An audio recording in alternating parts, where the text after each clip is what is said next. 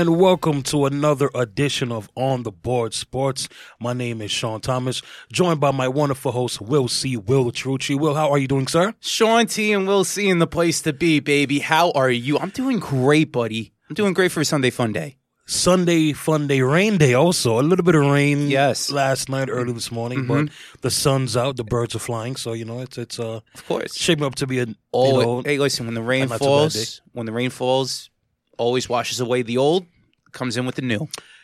we call that a rinse. Yes. so it's a, it's a, it's definitely a rinse for sure. Definitely sure. a rinse, man. Yeah, man. Well, uh, let's get straight straight to it. First of all, episode number seven. Shout outs to everybody who has listened and tuned into episodes one through six. Super six last week. That was a great show. Yes. Speaking another great show today, we're gonna have a couple guests. Yes, we're going to have from the Drive for Five Instagram page again, David Lazar, going to go over some NHL talk with what's been going on in the off season, off season other than John Tavares. A couple trades been going on in the NHL landscape, and at the four o'clock hour, going to have a close friend, close friend of mine from the Blue and Orange Army. He's a big MMA fan, Anthony Grambo, at four o'clock. Talk some MMA with Mr. Grambo. You have to be an MMA fan with uh, with uh, with that name, Anthony Grambo. Grambo. That's an awesome name. That's an awesome name, bro. it is. Cal Clutterbuck, Anthony Grambo. They just go They go hand in hand. It's no wonder he's part of the Blue and The Orange. blue and Army. orange army. It makes sense, Will. Talking about also what makes sense. Will, I believe three, four weeks ago, yours truly made sense when I said France, oui, oui, Yes. was a sleeper to Yeah. win the World Cup. And uh, And three, happened? four weeks later, Will, Yeah, three. they're the champions, man. yes, yes. So how about that, man? How about that? Youngest player. Always going to keep on remembering this till probably the show will never end. I don't think, but there's no such thing as never. But it won't end. Right. But for the first week and all that, I'm going to remember Sean Thomas, France, 28 years old, youngest guys, 20 oldest guys, 28 years old. So 28. it's yeah, it's crazy what France went through, you know, and to see them finally win the Stanley Cup. I know in 06 they went up against World the Cup. World Cup. Sorry. In the World Not Cup. hockey yet. Th- thank you, thank you. You see, I I I, I, I. I correct You're Sean. ready. I correct Sean. Sean corrects me. It Yeah. always works hand in hand. Right. So no, it's good. Thank you, Sean. Yes, sir. But uh, no, in 06, France lost to Italy, and we all know what happened over there with Zidane headbutting the Italian player, which ultimately wound up costing France the World Cup. And now, 12 years later, France is on top. So Redemption. congratulations for for France. So You know, they they play what, seven games, three in the stage, and now I'm saying four. Well, they they trailed for a total of ten minutes in seven games. that's nuts. That they ch- ten minutes in seven games that they trailed, and none of their wins.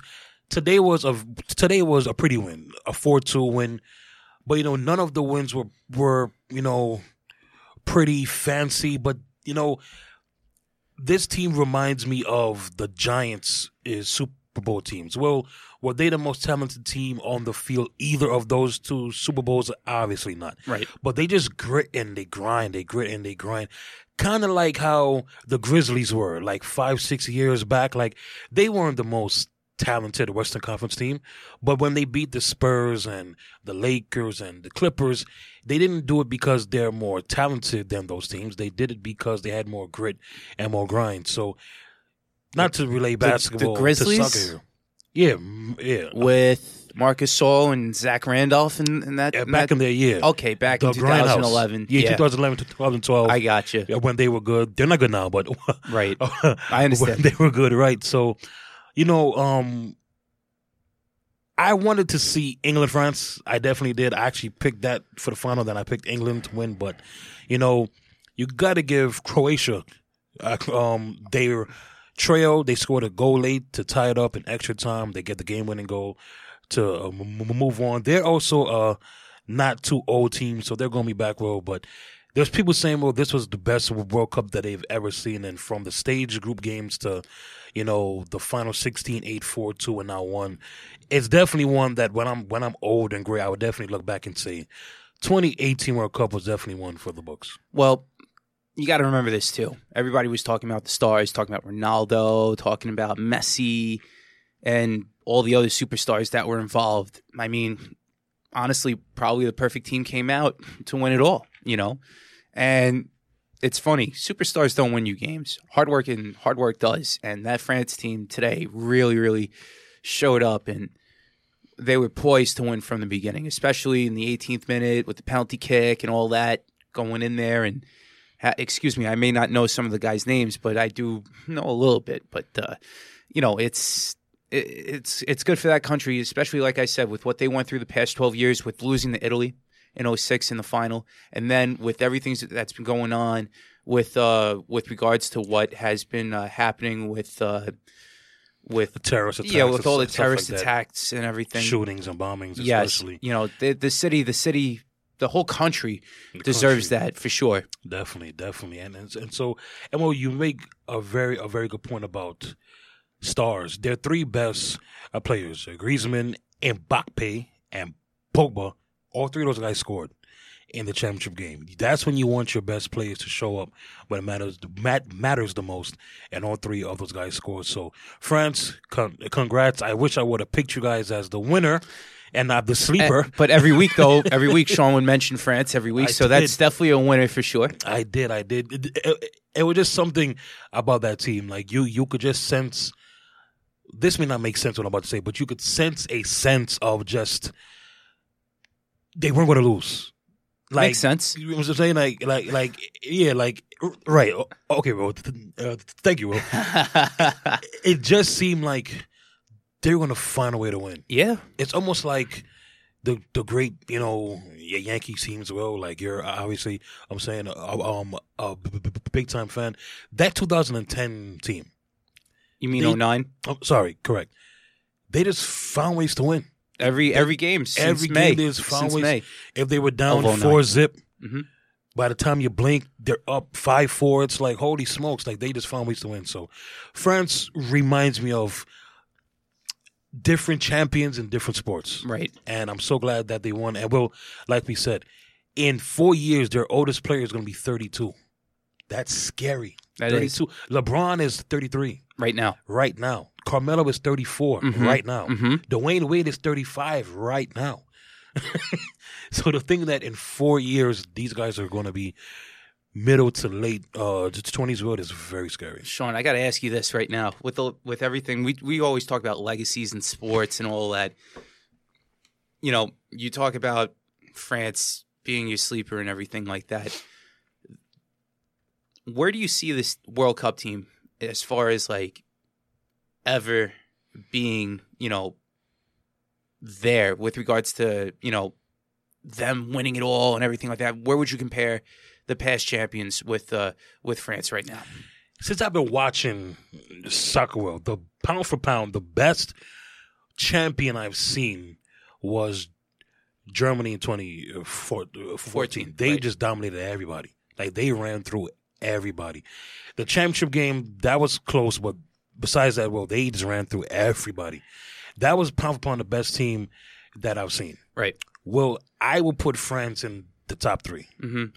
You because you want to know who I would put just ahead of the 2000 and and 14. eh, eh, 18 France, Oh, okay. Ooh. the 1998 France team. That team was really good. That team, like the 2014 um, uh, uh, uh, Germany team, Mhm. ran through everybody too. Right. So they're definitely the top three. Some people may say top five will, but they're definitely there. And it's because when you only trail for 10 minutes in seven, eight games, that is domination. Absolute. That is so like you ran through everybody. So, well, I'm pretty sure when on the board, sports is on a bigger and better stage in 2022. It will be. We would look back four years fro- from now and say, France repeats as as a, World Cup um um uh, champions. Well, we can legit say that four years from now. We can, but anything's possible. Anything could happen. You look at all these other countries. Like I said, Italy can probably come back stronger. Greece could probably come back stronger. The United States for Could years come back. can definitely come Period. back. You know, It's comeback. Period. I mean, USA Soccer hasn't really been, you know, living up to the hype that that everybody's been building them to. But you know, you got to understand one thing: soccer's a world game. It you is. know, it's not like it's not like basketball over here where you have the football. collect. The, we'll go with basketball because Right. basketball always dominates right. with with the USA basketball team. You know, you get the superstar names from the NBA. The NBA's the best of the best, and you know, I mean, when was the last time you got to see what a team a team beat them? You know, It's true. you know, a long time, long time. So there's a lot of things that could happen, but uh, you know, there's also a lot of things that could happen with France. So Very, very true. So, you know, so you know, and and and it's one of those things where, well, it's like you said, we were looking for the superstars, and the superstars had some moments here and some moments there, but at the end of the day, some people will. I would say that the best team won. You know what I'm saying? Like, not all the time the best player on the best team wins. Golden State, uh, Cleveland, LeBron is the best player uh, in the world, but the best team won. right, Golden State is just, just simply man for man the b- b- better team. right. So France played some guys that had a that had a star, but they were just the team to beat. what was your favorite moment from this World Cup outside of today? That's a hard one. That's a hard one. Mm. Well, that's a hard one. I would have to say Belgium, Japan. Mm-hmm. Belgium Japan round of 16. Japan was up 2 zip about 15 minutes to go plus obviously, you know, an extra time. Mm-hmm. Well, Belgium scored 3 goals in about a 15 minute span with the the 10 minutes plus the extra time. That was to me the best game of the World Cup right there Right. and just seeing them score that third goal and seeing it's almost like that sports saying will it's called um the something of something and the There's something of something with the, the, something agony of, defeat but there's something the the pure I, the thrill the, thrill, of victory, victory. and the agony of defeat there we go yes or the something of something the something of whichever something. one works We'll put that on a T-shirt. The, the something of something, and then we'll put in quotes. no story is pink that's what we're gonna put in quotes. that's what we're gonna put in Yes. quotes will Can't but wait. to see one team cheering and laughing and smiling and japan well they were 10 15 minutes away from advancing to the round of eight Right that had to be my best uh, moment. yeah I think my best moment would probably be the uh, the penalty kick that happened in the the uh, the late round in the uh, in the late minutes of I forgot which game it was. There was a penalty kick that happened where like I forgot who it was. I think it was Ger- was it Germany. Who, you know who I'm talking about though? was it last week or was it the week I think it was last week. england sweden Yeah, england sweden and england won because their their goalie blocked back-to-back kicks. Their goalie blocked back to back-to-back kicks. And so they scored and then they won. So england sweden was definitely uh, um, that game as well. Well uh, penalty kicks are always fun. Penalty kicks are always fun. You know it's almost like the shootout and um and you're saying? Right i'm saying? So and i and you know i think in that sense you know with soccer it takes obviously a lot more skill because you have a much bigger goal yeah. you know what i'm saying Oh yeah, for sure. you know what I'm saying? So, you know, um, but, but you know, well, it's going to go down as probably the best World World, Cup. Cup. that anybody has ever seen. And for France to, you know, come out on top, I mean, Hell, even having Ronaldo scoring three goals. in the That's first game, the first game, that was such a clash. Portugal, Spain, and you're saying, and, and, and, and, and, you know, that was a great uh, uh, moment there. The host country, uh, Russia, made it to the top eight. Well, Russia was the third worst team in the World Cup, the third worst. Yeah. And so for them to make it to the round of eight, and they almost made it to the round of four.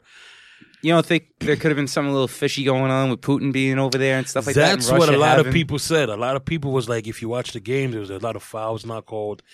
There was a lot of, you know, things that were turned a blind eye, as they say. So, you know, it, I wouldn't put it past them. But at the end of end of the day, I mean, you know, who knows? Well, Russia and France could be friends.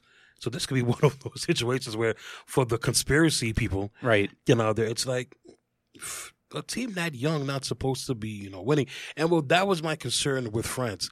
Remember, I said it. I felt that their youth would show up at some point. Mhm. I just felt them being so young Right. would rear its ugly head, and it never did. It never, never did. So credit to those guys, man. Yeah, it's just- that's what happens when you have guys in their prime and young and running around the field and everything like that, trying to win a win a soccer game. So Right. you know it'll, it, it's gonna be it's gonna be a fun thing. And Right. you got to remember one thing too: soccer, the field's huge. I don't know how those guys they don't get tired, but they get conditioned in the right way for it, going in there every every single day playing. So you know it, it's gonna be uh, like I said in the next uh in the next four years. Do we see France win it all again? Probably, but you know anything's possible again. Who would have thought Croatia would have made it all the way Would have to been to the final. right? So a big shout out to them. Speaking of shout out, we have our buddy David Lazar. He's going to be uh, calling in soon. Before he does, Will, Right. we didn't get a chance to touch on it last week. We're going to get a chance to touch on it now. Well, I honestly feel that transitioning from World Cup to hockey now, I honestly don't feel that I got a Tavares to Toronto reaction. That of you on the show. You I got- felt like you mentioned it, but I didn't feel like you got an Islanders reaction out of me, and now Right. you're going to see Uh-oh. what's going to happen with regards to what Tavares is going to do with Toronto. I don't think John Tavares is going to be the captain on that team. I don't personally. right. He signed a big Matthews probably will. Matthews, either that or you know they got to re-sign a guy like uh, William Nylander. Right. They have uh, Frederik Andersen. You know, the top goalie that's just about to enter into his prime. So uh, you know, it's it's going to be fun up there in Toronto to see what's going to happen. Now, I mentioned it last week. The last Canadian team, just in general of all Canada, to win the Stanley Cup was in 1993. That was the Montreal Canadiens, led by Patrick Roy. Patrick Roy, Wow. yes, great name. Who a lot of people know as being a great goalie for the Avalanche. Yes, and going in there and beating beating the Devils in seven games in 2001. But that's for a different topic for a different day. But uh, right now, with regards to that to their team, Mike Babcock is an absolute. He's a good coach. The uh, the GM, the owners, ownership situation, it was just a perfect a perfect storm to have Tavares and to have uh, to have uh, you know the Toronto Maple Leafs there on the same plane as each other, and then going having Tavares to go back home to Toronto on that same flight. It was just absolutely incredible, you know. And a lot of people, including myself, thought that he was going to stay, but until the final, you know, the final minute. A lot of people said, uh, you know, oh, that's it, he's gone. I, I, I didn't think he was going to be gone, but you know, things happen. I, I, I'm not gonna lie, I am one of those people too that kind of burned his jersey too. But it, I know was, you did, Will. it was a knockoff. It was I a know you knockoff did. jersey, but still, I know you did. you know, it's just it, it's you know, it, there's a lot of there's a lot of things that ultimately need to happen, and the Toronto media is going to be absolutely when when things don't go John Tavares' way. You think the New York media with with him in Long Island? That's nonsense. That's the post. Who cares? yeah, you got TSN, you have all, all, all the media outlets out there now. right. Everything's and in Canada, magnified. hockey is number one, two, and three. Then they worry about basketball and football and blah blah blah. Well, they have the CFL up there, but uh, That's like four and five. you know, what about the Raptors with Drake? I mean, still, Yeah. when you have the Maple Leafs, the Canucks, the Flames, the Jets, and I'm sure I'm missing like two, three others. Ottawa Senators. Ottawa. you know what I'm saying so. Yeah. You know what I'm saying? So, but, but, well, again, I would have been upset at Tavares if he would have signed with the Sharks. If he would have signed with any other team that wasn't Toronto because, well, he went home. He went, and he he said that. Well, I'm not mad about him. I doing that. was mad until I saw the Instagram post of him as a kid, and his bed sheets were the Maple Leafs. right.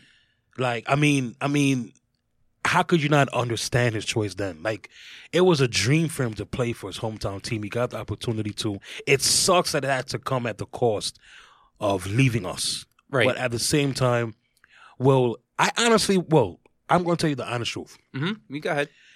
I honestly don't think John Tavares cares whether he's successful or not. I think this is all about John Tavares fulfilling a lifelong dream. I'm going to play in front of my hometown, in my hometown, in front of my home fans, my friends, my family. Well, it's almost like you, five, six, seven years old. I'm going to, I'm going to play first base with the Yankees. I'm going to play first base, and you get drafted by the Reds. Yeah. and you have a great five, six years. You're a free agent, the number one guy. Well, if you were to come home to the Yankees and play first base, I don't think people in Cincinnati should burn the jersey of you, Will, because you went home. Well, You're from New York. That's where Right. you're born and you're raised. right. And it was, and of course, it's it was your lifelong dream. So Yeah. I think it's the same rule here. Well, if you went anywhere else, well, I would have burned jerseys, T-shirts, no games. I would have wrote him on Twitter, on Instagram, cursed him out. Yeah. But what, but what does that really do? You know what I mean? right. But well, he went home, and as much as it hurts, I could understand why, and I wish him the absolute best. Uh, you know what? I mean, it's been two weeks since it's happened. Uh, you know, there's a lot of things that have obviously happened. I read the, his uh, Players Tribune article with him, and uh, you know, it, it's. Uh, I think somebody said it the best, like uh, Alan Hahn. I think Alan Hahn from MSG Network. He said it the best with Tavares writing that whole article, and it's like you, you tell the girlfriend that you're about to marry, oh, I just want to stay friends, but I'm going for the for the hot girl instead. You know what I mean?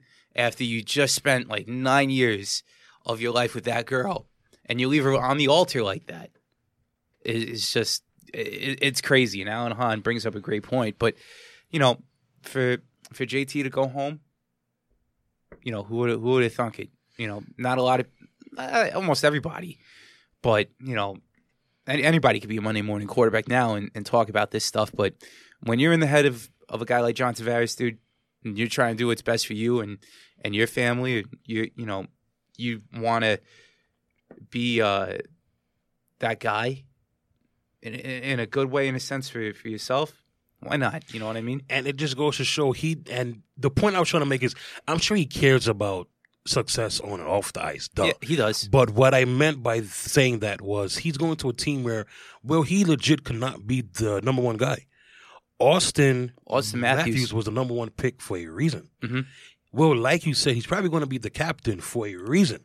And he's going to be there for a long time for a reason. He's But- really, really good. But then too, you know, he's going to be a free agent within the next year or so. Right. you know, so the Islanders have a lot of cap space. Maybe they'll, and he's a restricted free Wouldn't agent. that be crazy? they'll throw a boatload of money at him. And see if Toronto See if Toronto will mm. bite. will- will They'll, it. they'll probably will, Pro- right. but Pro- you know, right. it's it's a tit for tat thing. You know what I mean? Right, but uh, well, I also think Toronto got him because you think about it. The teams that try to get him, the Kings, the Sharks, obviously, and The and Islanders. the Isl- Islanders, and there were a couple of of the teams that uh, Boston and Tampa Bay. Boston and Tampa Bay, and obviously Toronto. Mhm. Well, you what do take Toronto out? Mhm. Those f- five six teams, what do they have in common that Toronto does not? Well, I'll just run it down right now for you. Aside from the ho- the going home part, what do those five six teams have in Outside the? Islanders too. You want to go outside the Islanders too? No, no, no. Just like those five six teams. They're all built to win now, and they all offered him money. That's true. The point that I'm trying to get at is those five six teams had to sell to Tavares on why they should he should come and play for them. The Islanders will, even though he's played for them, he's been there, had to sell him on yo. The future's bright. We got the rookie of the year. You had the We arena. got draft picks. We got the arena. Blah. Well, all that is a sell job. Sell, sell, sell. That's everything. Toronto will didn't have to sell anything because why? Again, He wanted to go he home. wanted to go home. And that's where it's always going to come back to. Toronto didn't have to say arena this and play with this and, you know, we're going to make this. Toronto said your face will be on the street corner of every street corner in Ontario, which is what you dreamed of as a kid when you were six years old, eight years old, nine years old. You have Toronto Maple Leaf bed sheets to this day. and he took less money. Bingo. I was you, you well And I he took less money. read my mind. took less That money was to go home. that was my next point. The the money he didn't care. So well again, was I upset? Yes. Were you upset? Obviously, when David calls, I'm sure he he's going to vent But you know what I'm saying. But Yeah. at the end of the day, he went home, and um, you know, so So we'll see what happens. But right now we have a a one David Lazar from uh, Drive for Five. David, how are you, buddy? I'm doing well. How are you today? Good, good. David, what's going on, pal? Nothing much. How are you? Good, good, good. We were just talking about uh, Tavares going home to Mhm. Toronto, which, uh, you know, I follow you, will follow you. First of all, David, you do an outstanding job, bro. Like, I just wanted to, you know what I'm saying, uh, say that. First of all, me and Will are big fans. Glad that you're back uh, on the show. Obviously, it's been a couple weeks since he left, but, you know, just talk to the fans of our show. When you saw and when you learned the learned that he was going home, what were your thoughts then, and how do you feel now? That's a great question. It was one of those things where you remember exactly where you were. Um, I was at a conference on national affairs, which was like a government conference, and we were in this big conference hall, and I didn't have Wi-Fi, so I was about an hour late on the news. I was minding my own business. I was happy. I was with my friends, and then I remember I was walking to my next meeting. Basically, I was walking up a hill. I had service for a brief moment. My phone goes off. I get the notification John Tavares has re- signed with the Maple Leafs, seven years, seventy-seven million up from Bleacher Report, and it never before, never in my life has this feeling hit me where it's like I literally walked into a wall, where it was actually happening, and it was like this is real. The Islanders are screwed, and John Tavares just betrayed the fan base that he claimed he loved so much. And when I saw it, I was upset. You know, the thoughts started pouring through my head. How could he do this? What was happening? And then I saw the freaking pajama boy picture, and I was like, okay. We were just talking about moment, that. I'm like- Uh, man, that's funny. yeah, and at this moment, I'm like, this guy wanted, always wanted to go to Toronto, and I just, I felt betrayed, and I was angry. And then this like spur of the moment thing hit me, where one thing about my followers, which is pretty cool, I've only got four thousand followers, hmm and if you look at a Maple Leafs account, or if you look at a any other team, Lightning, any other hockey team, hmm you know these fo- these pages have 20,000 followers. And the Right. thing is with Islanders fans we don't have a lot of fans. We don't show up to games. We we just as a fan base we really don't have a lot of fans. But we are so passionate. And when we found out that John Tavares left it was like a war. And John Tavares I, I people were sending me videos of jersey burnings and everything Mhm. and I was so upset. I was posting them. I was so angry at John Tavares. I hated him. He screwed us. But then I started to think about it. You know, the things that the Islanders could have done. We should have fired Garth Snow earlier. We should have traded Travis Hamonic for Taylor Hall. If Kate Murray didn't screw us and move us to Barclays Center, all these things. John Tavares would have stayed if the Islanders were a legitimate contender and contending for a Stanley Cup. Right. That I'm pretty sure of. hmm So the thing with John Tavares, he was never given a winner. He was never given a chance to win. It was always him. That Florida Panthers game six was so reminiscent of the Islanders' time with John Tavares. It was all John Tavares. He had no help. Right. He had no line mates. He really never had any help. And I was starting to get over it. And then he writes that frickin' Players Tribune letter. And that was supposed to calm us down, but that was the fakest, most annoying thing I've ever read. How could he go on for 20 paragraphs about how much he loves Toronto in his thank you letter to the Islanders faithful? When I read that, it was clear. John Tavares, for 24 years out of his 27 year old life, wanted to be a Toronto Maple Leaf. Ever since he watched that overtime goal, ever since he stepped foot in Toronto Leafs Garden, he knew. He knew from the bottom of his heart, and he was too scared to admit it. He was too big of a baby to finally admit it. He always, his entire life, wanted to be a Toronto Maple Leaf, and he was too scared to admit it. He was too scared to tell the Islanders, maybe I don't want to resign. He was so committed to the Islanders, but it was all a wall. It was all a lie. Right. John Tavares is a liar. He's a fraud, and I will immensely always respect what he did for the Islanders because without him, we'd be nothing. Right. But he should have done this in a different way, and it's a shame he didn't. You know what, Dave? You're you're right. But also at the same point in time, when you're getting paid by the Islanders, I mean, what what else are you going to say to the media and to behind closed doors and everything like that too? You know, but that's that's a different story. I, I get what you're saying. I understand that, but you know, with with the Islanders now losing out on Tavares, I know they've re- redid their third and fourth line a little bit. They obviously got back a fan favorite, Matt Martin, to uh, heal the heal the wound a little bit. But uh, you know what what's the plan you, you you see here now with regards to the Islanders trying to you know get back to where they got to get to? Um, just to comment on that point, I respectfully disagree. Just because there are so many other high-profile free agents that have handled this correctly, Artemi Panarin is in the same situation.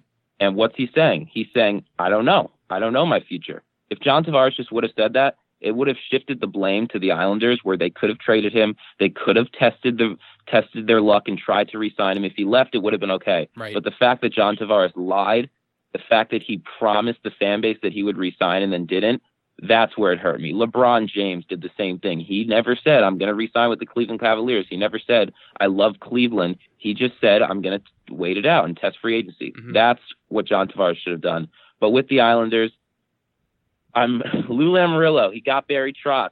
He really, really did a great, you know, three month turnaround, culture change. But then seeing what he did in free agency was a little concerning. I see what he's trying to do. The Islanders are not a talented enough team to make the playoffs. So what are they going to do? They're going to beat the crap out of every team they play, and hopefully they can sneak a few wins and sneak into the playoffs. The Islanders have the most physical roster in the NHL right now. Not an under exaggeration, not an over exaggeration, excuse me. They have legitimately eight players that w- could beat the crap out of you in a fight, which is really good because the Islanders are going to need that. They're going to need to go back to old school hockey and really play a physical defensive game. The Islanders gave up over 290 goals last year. Barry Trotz's teams give up an average of 221 goals. That's 70 goals difference. John Tavares might have scored 84 points last year. But if we could just have a solid defensive team and replace some of John Tavares' points, guess what? We're going to break even and we're going to be better than we were last year. Mhm. So Lou Lamoriello has a plan. His plan is to dominate physically. His plan is to hit, not be hit, dump and chase, as Butch Goring would say, and really, really just beat the crap and fight at just really play hard. I respect him. Matt Martin's a character guy. He's a locker room guy. He can put up 20, 30 points if he has to. That fourth line, if you've got the best fourth line in hockey, that's a strength. That third line, whereas last year they tried to do too much with the skill, tried to, you know, Brock Nelson giving him too much responsibility, they're just going to give another fourth line. You're going to have Filppula, you're going to have Kovar, you're going to have Ladd, Johnston, you're going to have these players who are physical. You're going to have two lines that can really beat the crap out of your opponents. And then your top two lines, hopefully they're okay. The Islanders can maybe make a trade, go after Ryan Spooner or go after a center like Matt Duchene. Those are two guys I like. But in my opinion, Lou Lamoriello is trying to just play a physical game and see where it takes him because you're not going to win with, you know, this roster you have now if you don't shake things shake things up. So I respect what Lou Lamoriello is doing. It's a little scary, but uh, I see his plan and I respect it. David, um, before I get to my next uh question, I'm on the, the I'm on the same page with you because if he would have just been upfront and said, "I don't know, I'm not sure," I think the part that Mhm. hurts for us is the fact that we lost him for nothing. Right. For Exactly, nine yeah. years, we lost him, and we didn't get a draft pick, a player, a player, and a pick. So, I mean, yes, he went home, and I understand that a point of it. But to lose the captain and a guy that's been there for nine years and did so much for not even a bag of chips, that definitely hurts. Yeah, but exactly. but obviously, as fans, we have to look, you know what I'm saying, forward now. The Islanders did have a draft, and they did get two uh, players Mhm. in that draft. Of their two first round picks, or of their draft overall, how do you feel they they did in the draft? I am so happy with their draft. I just spoke to Noah Dobson yesterday, actually, in an interview. And Noah Dobson is the most positive, hardworking guy. His body isn't where it needs to be. So what's he doing? He's working out six days a week in Los Angeles with a sports scientist to get his body to where it needs to be. He's a talented two-way defenseman that can put up points. He's won at every level in the juniors. He's a talented guy. He went over to Austria. Noah Dobson could be a top defenseman. He could be an Alex Pietrangelo and Oliver Ekman-Larsson. No exaggeration there. Noah Dobson is an elite defenseman. He's a top 10 talent. He fell to us. I have such high hope for him. If he gets his body where it needs to be, this guy's going to be a top defenseman. Then you got Oliver Wahlstrom. This is a Patrik Laine, Alexander Ovechkin type player. He's not the best defensively, but he can put the puck in the net unlike no other. This guy is going to be a talented, talented force in the Islanders' top six. And then someone who wasn't drafted. How about Kiefer Bellows? Kiefer Bellows is a really talented prospect. He's a scorer. He's a Mat Barzal type player. He can pass. He can shoot. He's a really good player. The Islanders have those three guys at the top of their farm system, and they're in really, really good shape there. And then you look at the Islanders goaltending prospect that they draft, Jakub Skarek. Jakub Skarek has already signed his entry level deal for three years with the Islanders, 925k a year. He is a solid, solid goaltending prospect. Another guy the Islanders can put in the pipeline and really, really have faith that he will be a solid goaltender one day. He's got a lot of work to do, but he's been playing in the Czech Republic his whole life. He's a professional goalie already. And at 18, this guy is someone who in a few years can come up and be a backup and then eventually rise to a starter. So for the Islanders, those are my three guys. Not even touching on Bode Wilde, who was a top 15 prospect who fell to the Islanders at 41. Not even touching on him. The Islanders got so many top prospects in this draft.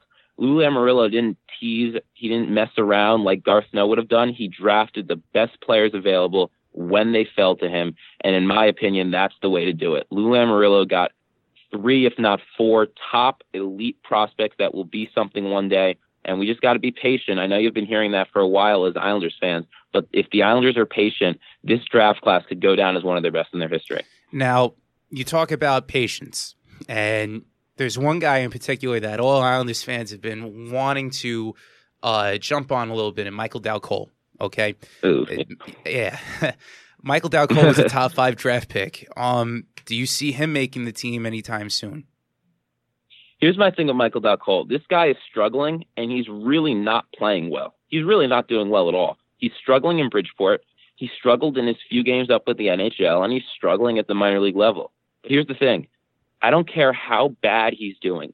If you're going to write this guy off as a bust and get rid of him, which Islanders fans want to do, the Islanders are not going to be really a top team next year. You have to, you absolutely have to give Michael Colle a stretch of 15 to 20 games at the NHL level where he can consistently show, hey, I can play at this league, and then restore some trade value. You could trade him or you can keep him, or he does terrible and then you release him and you, you write off that failure.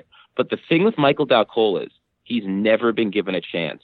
He's been with us for six years now, has not once been given a chance.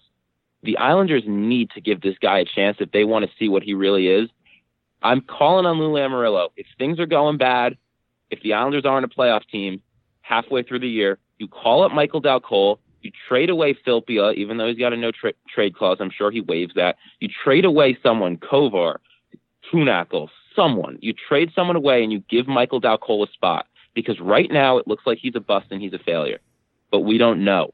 You have to give this guy a chance. He's never been given a chance. I'm a big fan of chances. The Vegas Golden Knights did that with about seven players, and they were given chances. And what do they do? They dominate. They make it to the Stanley Cup, and all of these players form a good team because they're all misfits who have been written off by their old teams that come together to form one great product. If I'm the if I'm the Islanders, Michael Colle, right now it's looking like he's a bust but you got to find a way to give him a chance. You have to do it because right now we don't know.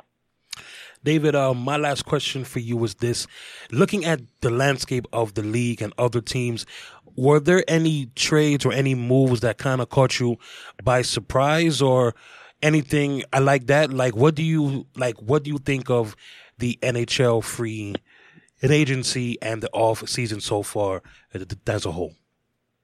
Right, I'll touch on a few teams. One, the Edmonton Oilers got no idea what they're doing. They have not addressed any of their problems, and they signed Kyle Brodziak to a one-year, $2.3 million deal. That's not what they needed. They have not addressed any of their defensive issues. They really haven't done anything to give Connor McDavid a team around him. That that situation screams the Islanders, where they've got such a talented player in Connor McDavid, just like we had John Tavares, and they're just not going to give this guy a team around him to win. So I'm looking for the Edmonton Oilers to try to do something in the trade market. They re-signed Ryan Strome, but he was a failure when he was on the Oilers. I'm not sure what they're doing. Another team that's really interesting for me is the Detroit Red Wings. just absolutely refusing to commit to a rebuild. They re-signed Mike Green to a two-year, ten plus million dollar deal. Re-signed Thomas Vanek, a guy they traded. They're going after these veterans again. They got Anthony Mantha and some other guys back, but I really, again, don't know what they're doing there because you got to commit to a rebuild. They haven't made the playoffs in three seasons now. They're a team that really, really needs to rebuild, and their big contract coming up is Dylan Larkin. Look for them to try to lock him up as long term as possible to a possible uh, Leon Draisaitl type deal. Eight years, eight million per year. This guy's a seventy point player, really solid talent, and I'm looking for the uh, the Red Wings to do something there. And then I really like what the Florida Panthers are doing. They're going to be a sneaky team. That Mike Hoffman trade was really, really solid for only a second round pick. He's got some locker room issues, obviously, but Mike Hoffman's a top six talent that will really, really, really complete their team, in my opinion. They've got solid defense. They've got two, now three great goaltenders. And in my opinion, I'm looking at the Panthers as a team that could sneak into the playoffs. And then this makes me sad to talk about, but the Arizona Coyotes, I absolutely love what they're doing. They have a guy, Oliver Ekman-Larsson, who they've committed everything to. And what does Oliver Ekman-Larsson do back? He signs a discount eight year deal to stay with Arizona, a team where he's never won anything with. But Oliver Ekman-Larsson, he's a class act. He re-signs for an eight year, eight million per season uh, contract. I love Oliver Ekman-Larsson, one of my favorite players in the league. He's going to be a cornerstone for the Coyotes. And finally, just like the Islanders, the Arizona Coyotes are finally taking a turn. They've really made a great trade with that Alex Galchenyuk trade, taking advantage of Marc Bergevin's incompetence. Adding adding a top center like that is really, really a solid move. And then they go after Michael Grabner. Grabner's a really, really solid ex-Islander who's a speedy guy, PK guy, will add some shorthanded goals. They signed him to a cheap three-year deal, ten million. I really like what the Arizona Coyotes are doing. Coyotes, Florida Panthers, two teams in my opinion that will sneak into the playoffs based off their solid off seasons. So that's my free agent rundown. Those are the moves that kind of stood out for me. And just to summarize, we we talked about it before. The Islanders, they're adding these depth forwards. I don't really know what they're doing. I get it. They're trying to get physical, but the Islanders need to do something. They need to get a defenseman. They need to get a top forward the Islanders are not going to be a playoff team if they don't do something. So I'm really hoping Lou Lamoriello listens and makes the phone call and adds a top talent. There's going to be a lot of uh, a lot of situations going to happen now within the next couple weeks. You're probably going to see a lot of uh, trade chatter with regards to what's going on with the aforementioned Matt Duchene. You've been mentioning uh, just in general.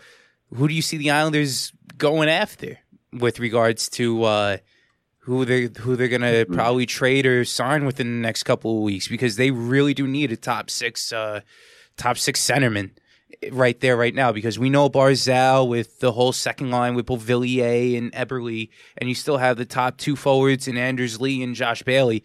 What, mm-hmm. You know what what's going to happen? I listen, David. I get I get why they sign all these guys. You know. Yeah, me too. You know yeah. they they they need depth guys too because that's what killed them last year with all the injuries. Okay, but yeah, where do you see the Islanders going? You know, with what they're going to be doing soon. So, what what what what what are they going to do, in your opinion? This is tough because honestly, for after 12 years of Garth Snow's reign of terror, my answer is nothing. I don't know if they're going to do anything. That's just as an Islanders fan, that's that's what I'm trained to say. I'm not sure they're going to give up a top prospect, a Bode Wilde, a Noah Dobson, you know, a Kiefer Bellows, and make the move for an Erik Karlsson, a Duchene, a Ryan Spooner. I don't know. If I had to bet money on it, I would say the Islanders do nothing. They've got too many forwards already. They're going to re-sign Ryan Pulock, and they're going to go with their, you know, AHL defensemen and Devon Toews, Mitch Vande Sompel, and, and go with the young guys. I don't really I don't know if we make a trade. I, I, it would be obviously a dream scenario for the Islanders to go out get Erik Karlsson or go out and get a top six forward. But I think Jan Kovar was that guy out of Russia, and I think Ryan Pulock's going to be that guy in a re-signing. I'm not confident the Islanders do anything. I don't think they give up the prospects. But if I had to bet on one player that the Islanders go after, I absolutely love Ryan Spooner out of the New York Rangers, and here's why. I've been reading all over the internet. Rangers fans, for some reason, hate Ryan Spooner. And the guy comes in, he puts up 16 points in 20 games. He's moving up and down the lineup, playing on the fourth line some games and playing on the first line other games. Ryan Spooner has been someone who has been written off his whole career. Yet he's always, unlike Michael Dal Colle, he's always been able to produce. He's a point per game talent. He was in Boston. He was in New York. I just hope the Islanders realize this and take advantage of a situation because the Rangers really don't want to re-sign this guy. They will to a bridge deal if possible, but they've got their prospects coming in, and they don't want to hog a center spot. So if I'm the Islanders, I know you never trade with the New York Rangers, but Lou Lamoriello is an outsider. He's from Toronto, coming over. I, if I'm him, I'd call up the New York Rangers and I just ask, what will you take for Ryan Spooner? How about we'll give you Brock Nelson, who's a winger, which is very valuable for the Rangers because Brock Nelson can play right wing, unlike Ryan Spooner. So Brock Nelson won't hog a spot for their two top center prospects. Mm-hmm. So Ryan Spooner, he's a point per game player. He comes into the Islanders. I guarantee he puts up 60 points. The Rangers don't really like him. If you can give up Brock Nelson in a second, and I know that doesn't sound like enough, but really, I'm telling you, the Rangers are not Ryan Spooner fans. That was a throw in in the Rick Nash trade, and they really don't want him. If you can get Ryan Spooner for cheap, which I think you can, I do it. And that's my guy that could be really cheap, and the Islanders will be comfortable giving up the price for it because, to be honest, I don't see them giving up a Bode Wilde and Noah Dobson and Oliver Wahlstrom for Matt Duchene or Erik Karlsson. Dave, quick 30 seconds. What's going to happen with uh, Josh Ho-Sang? Josh Ho-Sang, I think he's going to be given a chance. He's going to really really thrive in Barry Trotz's new system, and I think he's going to put up 30, 40 points this year in you know 60 games. I think he's going to be a good player, and Barry Trotz is going to give him a chance, and we'll see a rejuvenated Josh Ho-Sang in a new system. I'm excited to see him. He's going to get his attitude together, and he's going to be a good player. That's awesome. Can't wait to see what happens over there with the Islanders and what's been going on so far in this NHL free agency period. David Lazar from the Instagram page Drive to Five. If you're not following him, go follow him now. If you're an Islanders fan, even if you're not an Islanders fan, go follow that page. Mm-hmm. One of the best pages out there on Instagram right now for any sort of hockey coverage. So, David, thank you for the time for coming on the show. You're always welcome. David, thank, thank you so so much, buddy. Thank you so much. Best of, of luck with and let me just buddy. say one thing quickly. Sure, sure. Um, I'm sorry to take the time here. I'm not sure if you guys are aware. This actually came out 20 minutes ago, so it, you guys might have not even known because you were doing the show. Mm-hmm. But former goaltender Ray Emery has passed away. He is drowned this afternoon. So I would like to give out my condolences. He was a great goalie for the Flyers always fighting a Robin Leonard type guy. So I would like to give out my condolences. It's a sad day for the hockey world. Wow. So rest in peace, Ray Emery. Um, this might be news to you guys. Um, it just came out, so yeah. I'm sorry to blindside you, but Ray Emery, you know, he has passed away, and you know, it's a sad day, really upsetting. One of my favorite goaltenders to watch. So uh, Ray Emery, you know, passed away drowning. So just want to give my thoughts and prayers. Crazy stuff, man. Rest Thank you for that, David. Thank yes, you definitely. for that information right there. Rest in peace, Ray Emery. Okay, well, thank you guys. Have a good day. Have All a good right, rest thank of you, show. buddy. Thank you, Dave. That was David Lazar from Drive to Five, one of the one of the most creative and probably one of the best Instagram pages to follow a hockey account on. So Most definitely. it's definitely crazy. We're gonna go to break in a minute, but just to go off and read a commercial, um, I'm gonna go read off about Notorious Pink. Uh, enjoy the good life with the Notorious Pink, a rosé made from the finest 100% Grenache from the south of France with an aromatic nose and taste that is simply delicious. Go out and see if your local distributor, liquor distributor, has a bottle of Notorious Pink. I've had it. Sean's definitely had it before. Yes. It's really, really good. So go out there and see if they have it. You and you won't be and you won't regret it. On the board sports, we're t- we'll take a little break. We will be right back.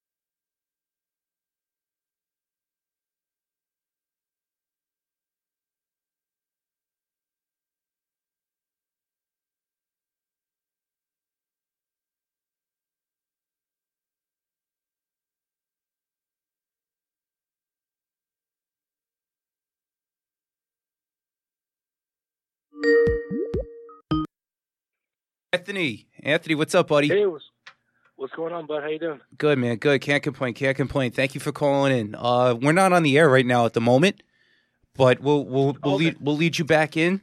So you know, just tell me like with an introduction with how how you want to go about it. Um, just say MMA enthusiast. MMA enthusiast and blue and orange Ar- Yeah. army fan, Islanders fan. yeah. All right, cool. No Yeah. problem. Ooh, I'm hearing myself back. Yes. yeah, we're gonna we're gonna go on air in 15 seconds. All right, we'll play some music right. and then I'll, I'll read off the card and you know who won and everything like that, and you know we'll we'll we'll, we'll get into it. All right, buddy. All right, cool. And All then talk about the next fight and also about the Daniel Cormier being two-way champion also Yeah. last week. Yes, most definitely. We'll definitely get into that. Sounds good. All right.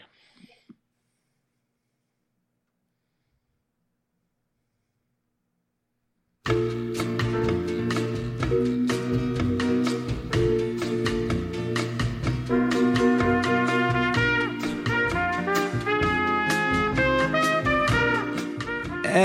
welcome back to hour two of On the Board Sports, episode seven. I'm Will Trucci, aka Will C, and I'm with my main man Sean Thomas, aka Sean T, along with our producer Caleb. How is everybody going so far? Well, that elevator music is awesome. It's awesome. It's NFL it's films uh, music, right? But it definitely sounds like elevator music, kind of like me waiting to get upstairs here to the eighth Yes. floor. But it's soothing. It's very, very soothing. Hey, listen, you gotta love the old school stuff, man. You know, Definitely. Sam Spence, one of the one of the legends when it comes to making music. So Right. you know, we got a lot to talk about. Obviously, MLB talk we'll be talking about soon. Uh, but yesterday it was uh, MMA 133, 133, and on the uh, you had a lot of fights going on last night. Junior Dos Santos he defeated uh, Blagoy Ivanov. Uh, Sage Northcutt defeated Zak Ottow. Uh, Rick Glenn defeated Dennis Bermudez by a split decision. Niko Price defeated Randy Brown. Chad Mendes he came back uh, defeated Myles Jury by uh, TKO, and uh, Cat Zing- Zingano defeated Marion Reneau by unanimous decision. And on the pre- preliminary card, we have Alejandro Perez. He defeated Ed- Eddie Wineland. Uh, Alexander Volkanovski defeated Darren Elkins. Uh, said Nudge, I can't even pronounce the name. He defeated Nurmagomedov. Yes, and on cue, right on cue, is MMA enthusiast and Blue and Orange Army fan, Islanders fan, Anthony Grambo. Anthony, glad to have you on the show, buddy. How are you? Good, good. Glad, to be on the show. Thank you for having me. Anytime, Anthony. Thank you for coming on. Anthony, you know, we were talking about MMA a couple weeks ago over at the uh, barbecue. And uh, you know, what what surprises have you seen so far with regards to what has happened, you know, over the past couple weeks? Ooh, I mean, there's a lot of things that happened. The whole fiasco with the rankings right now. You got Daniel Cormier's two-way championship. You have uh, Demetrious Johnson fighting soon. Also, you have the rematch between Cody Garbrandt and T.J. Dillashaw coming up. So, I mean, there's a lot of news coming around. And also, everyone's trying to find out like what's going on with Conor McGregor if he's going to fight against Khabib or we're just going to go back to Tony, Ferguson. But that'll probably be the fifth time around. So we don't know what's going to go on with that. You know, Anthony, you, you I'm sure you watched the fight last night. Did anything surprise you at all from last night with regards to what had happened? Yeah, I mean, there was a couple good fights. Uh, the fact that Chad Mendes came back after basically over two years suspension, which I thought was like one of the most ridiculous suspensions ever. You know, the guy is not a cheater at all, and it was actually from a Cream that USADA like picked him up on just because he defend, didn't defend himself. He got over two years of suspension. But I'm happy to see that he came back. He looked amazing yesterday, and also his teammate Sage Northcutt. His first time fighting with Team Alpha Male was yesterday at 170. He looks fantastic at 170. He's been fighting at 155. It's been a little hit or miss, but he'll he'll agree in the bigger in the bigger weight. Anthony, this is Sean. Uh, thanks for coming on the show, pal. Um, so Daniel Cormier, two-way edge champion, obviously last week, winning there. What are your th- um what what were your thoughts on that win? And do you see the Brock Lesnar fight happening anytime soon? there's a couple things that are going on with that. So, what I want to say, first of all, if if two way champion could happen to anyone, DC is the man that deserves it. That guy is a grinder. He's a fighter. He's a company guy, a family guy. He's the greatest of the great. And what he did, it's it actually he called it out like a week prior what exactly was going to do. Stipe Miocic was one of the greatest heavyweights. They actually had the longest reigning uh, title defenses for heavyweight. So now you have Daniel Cormier that comes in there, and he called it out saying that I'm going to get this guy in a clinch, and he keeps his hands down a little too low coming out of the clinch. And what the clinch is is when you're locked up with another fighter, and you get knees, you get elbows. But as he pushes him away, he noticed that Stipe Miocic keeps his hands a little further away than normal. So he doesn't protect his chin at all. And that's exactly when DC went and went for the knockout. And I did not see that happening, especially a guy going in at 5'10, 5'11 against a monster like Stipe Miocic. So, I mean, that's probably one of the greatest, greatest fights I've seen with that. But the whole thing with Brock Lesnar is kind of, kind of a bit of a fiasco, if you ask me it goes completely against the rankings. I mean, there's a lot of guys that deserve it, but also at the same time, if you're looking from a business standpoint, even though UFC is a sports, you know, how you want to call it, but it also is for entertainment as well. So when you have the opportunity to have somebody like Brock Lesnar come back, even though he just served a long suspension ever since failing a drug test and popping for a tremendous amount of PEDs. I mean, he was on stuff that basically makes your head grow against Mark Hunt. So uh, it's it's a little weird. And the, and the only thing that I really feel like it's affecting in this whole uh, whole thing is that USADA is really not doing their job. They're popping everyone left and right. But how is somebody like Brock Lesnar can come back in and you know the guy's juiced to the gills, but he's able to go around the whole system and and beat the system and still fight on PEDs. So that's the only thing I see negative with this whole thing too. Even though I I, I believe that Daniel Cormier deserves this. Uh, it's the fight he wants. It's his money day. I mean, he's going to retire in March. As soon as he said like he's turning 40, he's done. So I, believe he, if anyone deserves it, he deserves it. Especially the fact that he agreed to uh, defend his light heavyweight championship and the heavyweight championship. But I just don't know how this is really working with the whole USADA thing, especially someone that keeps on popping and you know is on the juice and able to come back like that. That's the one thing I see wrong with this whole situation. Interesting take there. So I'm a so I've recently got into MMA. When I first got into MMA, uh, UFC, there was someone by the name of Johns Bones Jones and um, yeah. Uh, and Anthony, and you know I watched him fight, and he beat you know guys, uh, Cormier, and you know other guys like that. Obviously, he's tested positive for things, and he's had you know some problems outside of the ring. Do you see him ever coming back? And if you do, do you think he can be as effective now as he was then? I believe so. I, I believe honestly he's going to come back because the way that the suspension is running and you know the way that they're looking for certain things, the way that they explain what he's been caught on is something that has to be in your system for multiple months in order for it to be effective. Mm-hmm. So what they caught him is they did a test right before the fight, it was clean, and then they did a, a test after the fight, and they saw it was dirty. So a time frame doesn't really make any sense where the PEDs would actually do anything to help you in the scenario because that's something that has to be in your system for a long period of time to actually work. And you have to be on plenty of cycles for it to actually work. And it's not something that's very common either. So in the world of supplements, there's been many, many cases of tainted supplements because what they do is there's no regulatory in a lot of these supplements that you get from GNC, Vitamin Shoppe, and they make all these supplements in the same jars and they don't clean them out. So it's something they can make with creatine that they don't really test to see if there's illegal substances in there, and they'll keep on putting those batches in the same containers, they're making the same things over, and it's happened many times. There's a fighter by the name of Josh Barnett that actually had it popped, and he was a clean fighter, and they tested a brand new container, the containers that he had for supplements, and then they still found out that the, there was tainted supplements. And that's actually what they're thinking might be going on with Jon Bones Jones. So even though it's been about a year now that he's been out of the game, so he might actually have time served against the USADA.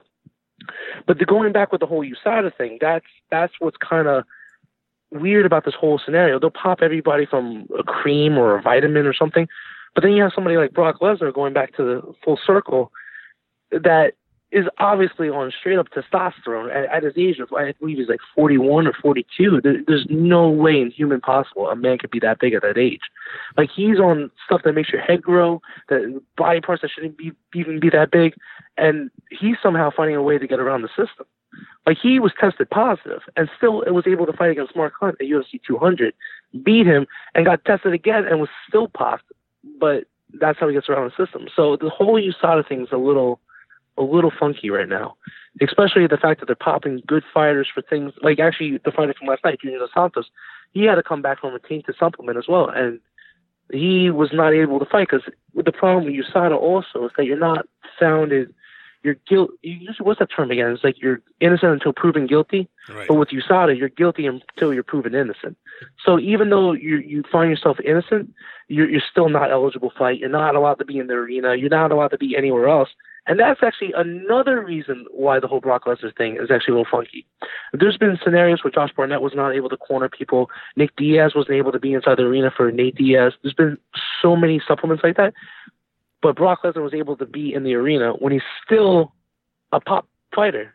So it, it just shows like where where it goes and how the money situation goes and and the power that some of these people have. So I just feel like it has to be a go around fair for everybody. And if it's Jon Bones Jones, if it's Chad Mendes, Junior Dos Santos, or even Brock Lesnar, should all be the same for everybody. And that's what I feel like with that. I gotcha. Now, ever since talking about WWE star trying to come back in, and Brock Lesnar, one MMA star goes to WWE and Ronda Rousey, right? You have Holly Holm, obviously doing her thing. Where do you see the women's division going? You know, obviously, Oh, it's, women's, obviously it's the going women's up. division so- is pretty good right now. Yeah, Uh, I actually kind of like where it's going, even though I, I feel like eventually Amanda Nunes is going to be, um, people are going to figure her out eventually. hmm But I feel like the the one, the strawweight division is probably one of the most stacked divisions in the UFC. Like you got fighters up and down that thing that are just awesome to watch, and I, I feel like no matter what, like the women's divisions are just growing and growing. You got you got the 125 division that just opened up now. You got the bantamweight at 135, and now you even have Cris Cyborg at the 145 division.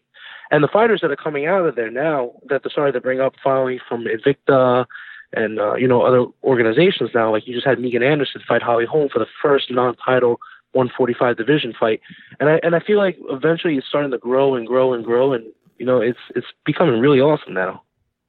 Because I felt like before you had Ronda Rousey, who was just a dominant force, but it was also a force that no one really figured out yet. And you know, with her with her judo background, that was not something that was very common to the fighting world, especially in UFC. So she was able to get those early submissions. But once people figured out her boxing skills, that's when kind of went downhill a little bit. Because not only is she getting exposed, the fighters that are coming up now are just getting better and better Better. scarier. yeah. Like you have somebody like Thug Rose, you never thought her being a champion. She really uh, defended that title. Yeah. So That- it's crazy what the women's division's going. Oh, it's absolutely crazy, especially now. The girls are getting they're getting better. They look like they're they're much more uh brolic and more stronger than the men they look like, you know? It's crazy what what they're feeding them and you know, feeding feeding them. So Yeah, it's also it's also the technique too. You're looking at the, the footwork, the way that their hands are moving. You know, the fact that there's a lot more people practicing and everything. mhm. Back, you know, a little while ago with UFC, you had, you know, you originally when it started, you had people starting off like, I'm a judo background, jiu-jitsu background, striking background, Muay Thai background, Mhm. but now everyone's becoming a full, full round fighter. So Right. everyone's getting there. Everyone's becoming a black belt, and every aspect of sport from judo to Brazilian jiu-jitsu, ranking up Muay Thai, kickboxing, boxing. So just where the sport is going now, it's- it's pretty crazy. You're seeing how everyone's starting to evolve. Like there's there's fighters that are up and coming right now that you're just looking at them, you're like, wow, how how is some some of these guys able to do this? And you're seeing a lot of these guys like that are just sticking to one aspect. They're starting to deplete now, and the more all around fighters are just going through the rankings really really quickly. You know what? You want to know what's crazy, dude? I'm watching, I'm reading, and I'm seeing that it, it was it was broadcasted in I, Idaho yesterday, of all Yeah. places, Idaho. Boise. The fir- first time ever that a UFC MMA fight was ever at, at in Idaho. You know, Yeah, it was a, it was a pretty fun fight too. It was a pretty stacked card. Uh, uh, uh, there was a lot of interesting fights too. Actually, speaking of the women's division too, uh, Cat Zingano, she had an amazing win, which I believe that she needed really badly to come back around and finally prove herself again. mhm. Um, I don't know if you're aware, but Cat Zingano just she has like the craziest life and been through the worst, and and just to see her go through and power through everything and still fighting, and still pushing, and still taking care of her family, it's Yeah. very inspiring, Mhm. very very inspiring, and I'm very happy she won yesterday. That's that's crazy. That's really really crazy and inspiring that you know you mentioned that. Um, Anthony, just uh, one quick question for you, and then Sure. we'll we'll let you go. You know, I know you're a busy man. Um, preview the next fight for us, and you know, tell us what what's going to happen with regards to who might fight, who's going to be on the card, and everything like that. So the floor is all yours right now, Anthony. Well, for the next card, you got Cody Garbrandt versus TJ Dillashaw, which is going to be an awesome fight. The, between the two of them and the grudge matches that they have, I feel like that's going to be a, an excellent fight to watch. But there's only one little thing that's kind of a little iffy on that whole fight is the fact that Demetrious Johnson's also on that card too, Mm-hmm. and that's a fight that every MMA fan's been wanting to see: the super fight between TJ Dillashaw and Demetrious Johnson. But there's always excuses and around. And don't get me wrong, Demetrious Johnson, the stuff this guy pulls off is insane. But you know, coming off the shoulder surgery, and but now the fact that both fighters are on the same card coming up next month and not fighting each other, that just blows my mind a little bit. I, I wish that was something that I could have worked out and make it happen against the 135 champion and the 125 champion at, at the 125 mark. So you could have had another opportunity where somebody could have been a two-way champion as well. That would have been pretty good. And another thing that's coming up with two-way champions, speaking of which, it's uh, we're waiting to hear the final decision on Amanda Nunes versus Cris Cyborg. So you have the 135 division versus the 145 champion, and that's another fight that's very, very interesting to see. Especially Cris Cyborg, the dominant force that she is, just going through the competition left and right. Very, very technical, strong, crazy fighter. That's that's something to really look forward to for the next fight, bro. I got one more question for you. Actually, two more. Sure. Number one, how did you get into MMA? Because you, you know, obviously we we know that we're huge Islanders fans, but how did you get into MMA so so much? You know, it was something I always had a passion about. I've been watching since like the earlier days with Chuck Liddell, and you know, Tito Ortiz, um, and just over time, and then actually contributing to the sport and starting the fight and uh, uh, going to Muay Thai and Jiu Jitsu and you know really loving the sport. And it's actually uh, what you learn is a lot of these guys aren't just the the brawl guys you see on TV just screaming and yelling at each other. There's there's a science to it and a lot of hard work and dedication. It's just something you, you just have to admire, especially the fact that like not only you're defending hands, but you're defending kicks, you're defending the takedown, you're defending the clinch, you're defending the ground game, you're defending everything, and it's just all around probably the craziest sport and the hardest sport and probably the most beautiful sport you can possibly imagine. that's that's absolutely insane, right there, man. You know how how much work and how much uh, dedication that most of these MMA guys put in, and to see them succeed is absolutely unbelievable. Anthony, thank you for coming on to the show, pal. You're always welcome on. Thank to you the so much show. for having me. Anytime, Thank you, buddy. Appreciate you. Anytime. Thank you so much again. Have a good day, guys. Thank you. Thank you for coming on, Anthony. That was Anthony Grambo, MMA enthusiast and Blue and Orange Army fanatic. I'm going to be with him. He's been a long time season ticket holder with the Islanders for a very long time. Really nice guy. When when you get to you know know him and everything like that. So Anthony, once again, thank you for coming on. Shout out to you. Kudos to you for coming on. And you know we got to. It's going to be awesome with the capital A. I can't wait. So Definitely, definitely. Well, so World Cup, check. Hockey, check. MMA, MMA, Check. check. We got some baseball teams yes. in the uh, city of uh, New York. Um, both of them had uh, crazy weeks to uh, uh, say the least. Both teams are, well, obviously the whole uh, league is wrapping up the first half today as the All Star festivities will get started later today and tomorrow and Tuesday. Blah blah. Well, let's start with the Yankees. like always, Let's start with the Yankees. Um, in Cleveland, wrapping up a four-game set. Lost the first game. Won Friday. Won Saturday. Well, uh, the state of the Yankees at the end of the first half is blank. the state of the Yankees is like this, okay? It's with the offensive juggernaut that they've had, we've kind of sort of somewhat expected them to produce the runs and the home runs and everything like that, right? The starting pitching, it is what it is with regards to Luis Severino being the all star ace that he is. CC Sabathia having an kind of a surprising year so far, to say the very Renaissance. least. Renaissance, exactly, mm-hmm. from where he was three to four years ago with his whole uh, alcoholic uh, incident with him. And you didn't think that he would come back the way how he did and finish up his contract the way how he did. And then he signed a one year deal to say, you know what, we're going to win a World Series here. I'm going to stay. So that's good with him. Jordan Montgomery, he's out on the DL with Tommy John surgery. He was another young guy that the Yankees obviously miss right now. Um, you know, Masahiro Tanaka has been up and down. And, you know, we talk about an up and down pitcher. A guy like Sonny Gray that they got at the trading deadline last year from Oakland. My goodness. Talk about inconsistencies. One game he'll give you eight innings, go out strong and and pitch strong and pitch crazy and pitch unbelievable. And then the next the next game, the next three to four games, it's oh, you know, the whole the whole sky's falling down whenever he's pitching. But he's got he's got the stuff and he's got the goods in order to, to you know pass on, you know, to be a very good starter, which is unbelievable. My thing is, and my take is, back in Oakland, Oakland had all that foul territory over at the at the Coliseum. Mm-hmm. So in essence, you can get away with that. You can get away with fouling a ball off, and you know the fielder could go out and catch it sixty feet away because of the because of the uh, the way how the ballpark was designed to be also a football stadium too. It one of the last stadiums to be a both football and baseball venue. Yep.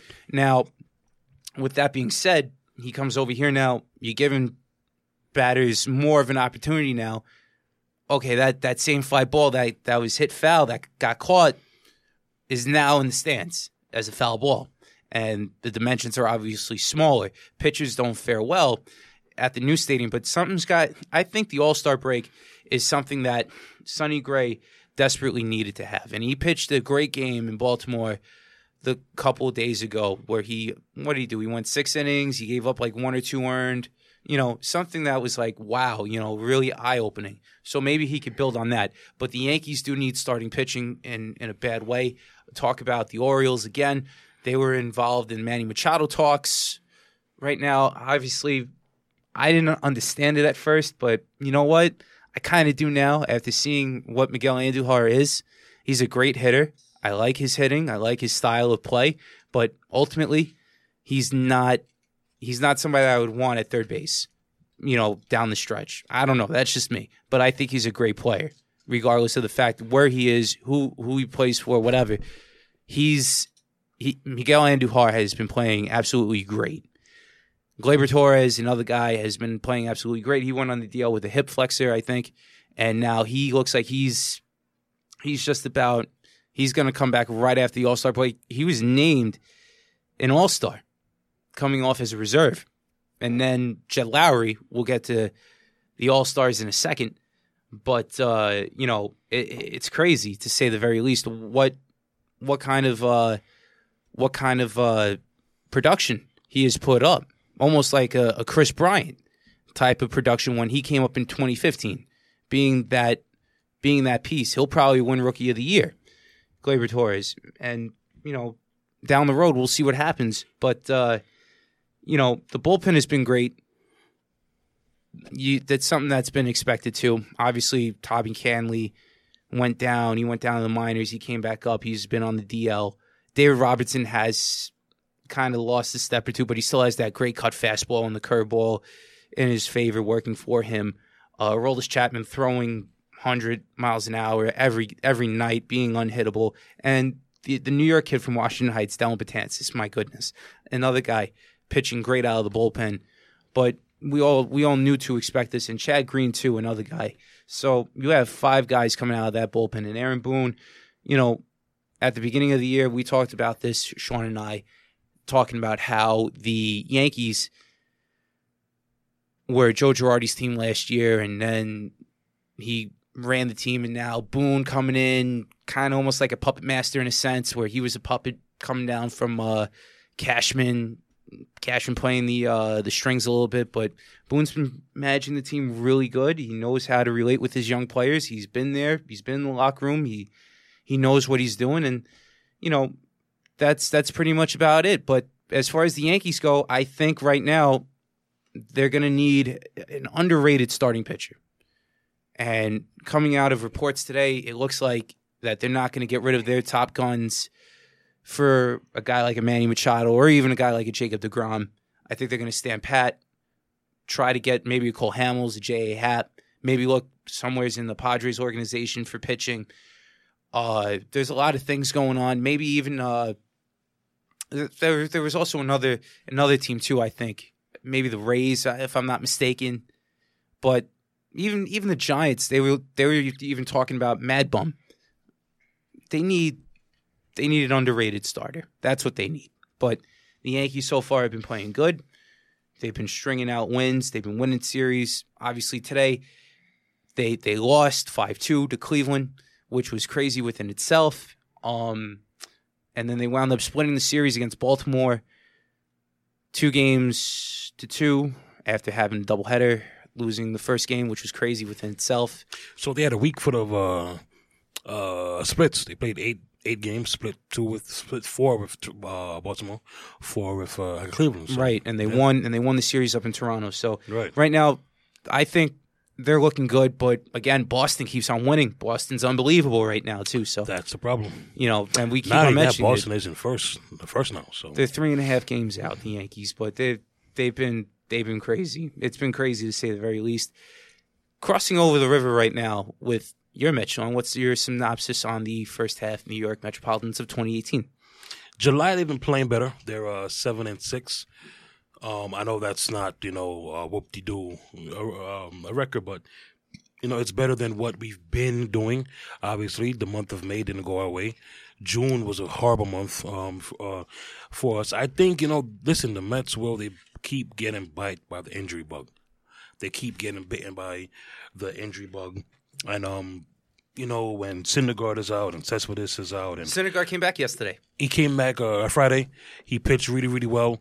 But you know, he was out since May, and um, you know, Cespedes the same thing. When you were out, you know, two of your best three players or four players, blah blah blah. You know, it, it's going to be very hard to win games, and you know, it the, it shows how much of a bat Cespedes is. The Mets can't score. You know, they score at a decent clip when he when he's there. When he's not there, they have no chance.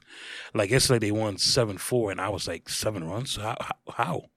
Like we can actually like do this? So you know, Mickey Callaway is, is he's getting a lot of blame. He's going to get a lot of blame. You know, listen. Well, like every first year skipper does. Aaron Boone has had this. Other people have had this as well. You're going to make some mistakes. Has he made some mistakes? Of course. We'll both have mistakes. But, well, I could honestly say every fifth day, with the exception of Jason Vargas, who's on the disabled list, every the the Mets staff is giving them a chance to win. Wheeler's looked really, really good. He did as well uh, yesterday, seven and two thirds. Matz has looked really, really well. Right. Syndergaard, I know he was hurt. Friday he came back, he pitched well, and deGrom has been. It's hard to call someone ace of a staff when they only have six wins, but I mean, he he's he's now second in the in the majors with his in ERA. So you know, I mentioned it last week too with Degrom. It's unbelievable what Jason Degrom has been doing. Jacob Degrom, excuse me, has been doing. He's putting up numbers that Clayton Kershaw did five years ago on a on an equally worse team, and if he got the support that he would, it's just it, it's going to be it, it, it's unbelievable right now with what Degrom has been doing. Same thing with Syndergaard. Syndergaard's been on the DL. But uh, you know, it, it's just unbelievable what's been going on over in Queens. the one thing I will say, Brandon Nimmo was the first round pick. He's turned out to be pretty pretty good. You know, um, you know, uh, Mickey keeps on, you know, uh, moving him first or third or you know second or eighth. You know, he, he keeps on uh, moving him down, but you know he's playing really really well. Um, I like that. Conforto, he's hot and cold, but you know that's every uh, slugger uh, for you. They're going to have their their hot days, their hot weeks, their cold days, their cold weeks. Um, the catching situation, I think, has been uh, stabilized. Mesoraco, he's doing his thing. Plawecki as well. Um, the thing with me is the Mets either have to commit to, you know, well, the the issue, the it, the problem that the Mets have is they're stuck, and when I say stuck, is because they're only nine, nine, ten games out of the division, which is a whole lot, obviously. However, they're still bringing in older guys like the Adrian Gonzalez, even though he's gone. Jose Bautista, who's actually playing really, really well. And I think the Mets have to un- have to really sit down and think: Are we rebuilding, or are we going to try and win now? So, you know, the the, the you know, it, it's kind of a tough situation to be in, but the division has definitely come back to them when two, three, four weeks from now it looked really dim that they could even sniff 81 and and 81. You know what I'm saying? So- Well, right now it's not really looking that good either for the Mets. They're losing six to one to Washington in the top of the ninth. That game was in a rain delay to start off. right. And as far as their record goes, they're 39 and 54, Sean. I think they're, unless something really miraculous happens for them, you know, nothing nothing's going to happen for this team. Of course. Of you know, you know, it's it's the Mets for all we care. Right, and and and that's the uh, unfortunate part. So you know, we we you know, it'll be very interesting to see. You know, John Ricco, he's running the team now. So you know, does he stay? Does he go at the end of end of end of the year? Yeah. And you know, I think because of that uncertainty, I think that I I think that's why Syndergaard and deGrom stay. Wheeler and Matz could go. You've been hearing that as well. Um, I think Familia will go at Right. some point, but you know, um, in terms of the in terms of those four guys, Wheeler, Matz, Syndergaard, and deGrom, I think the Wilpons will rather wait till a new General GM comes, comes in. Yeah, and I see that. tries to access it because they've made it clear they're going to look outside the organized uh, organization. So why Yeah. would they trust someone that could be outgoing Right. like John Ricco may be with such a big decision Yeah. uh, like that? So, well, long story short, my outlook for the Mets is you know you started off hot. You know you're not one of the worst teams in baseball. It's unfortunate, but you know you you don't use injuries and and experience from the skipper standpoint as an excuse. But you know what? That's what they've had. Their roster isn't as talented as a Yankee, as a Red Sox, as a you know what I'm saying um uh uh Cleveland. So Yeah. you know we we we we'll we'll see what the second half holds. But obviously, You said it again for the seventh time. We'll see. We shall see Yes. obviously a very dis- disappointing first half, but you know what? We have about you know seventy something games left in the second half, so you know. Well, Sean, let me ask you this now. Since we covered the Mets and the Yankees, we'll get back to the Yankees at the end. Who are your surprises so far for the whole MLB year? player or team. Anything. I'll give you one of one of each. Okay. The team that is playing extremely well that I that you know when when the start of the season I was like, who? Philly. Right. The Phillies are no, are leading the National League East By they half a s- game. Right. When they signed Carlos Santana in the offseason, I was like, why would he go to Philly? When they signed Jake Arrieta in the offseason, I'm like, why is he going to Philly? I see why. You know, their young pieces are obviously ready to go. Arrieta, and the thing is, they signed Arrieta. He isn't even the ace. He isn't even an all star. Aaron Nola is the ace, and he is also, and uh, I'm saying, He's on my fantasy team. and he's also, as I'm saying, an all Stars. So you know, Yeah. you know, Philly's definitely my surprise team. I, I think it's one one A, them and the Braves, only because well, everybody expected Washington to run away Yeah. with the East. You know what I'm saying? So they're my uh, surprise team. My surprise player, hmm well, it may surprise you a little bit because I'm going to venture into your neck, neck of the woods Okay. on your team. Okay. Everybody spoke about Stanton, Right.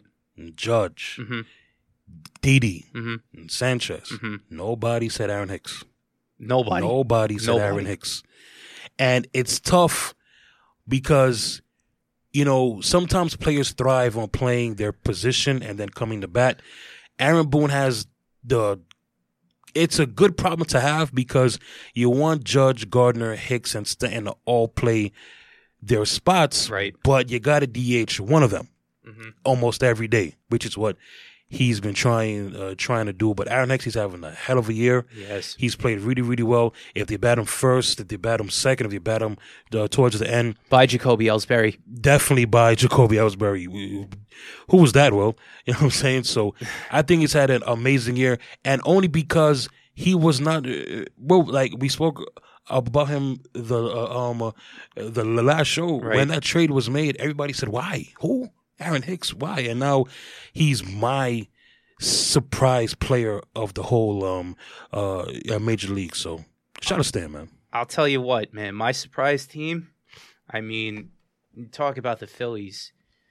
How about the Oakland A's and the Seattle Mariners of the world? Seattle. Seattle really still being in it, and they haven't made it to the postseason since 2001. Oakland, the Like- Moneyball, the like the Moneyball Griffey situation.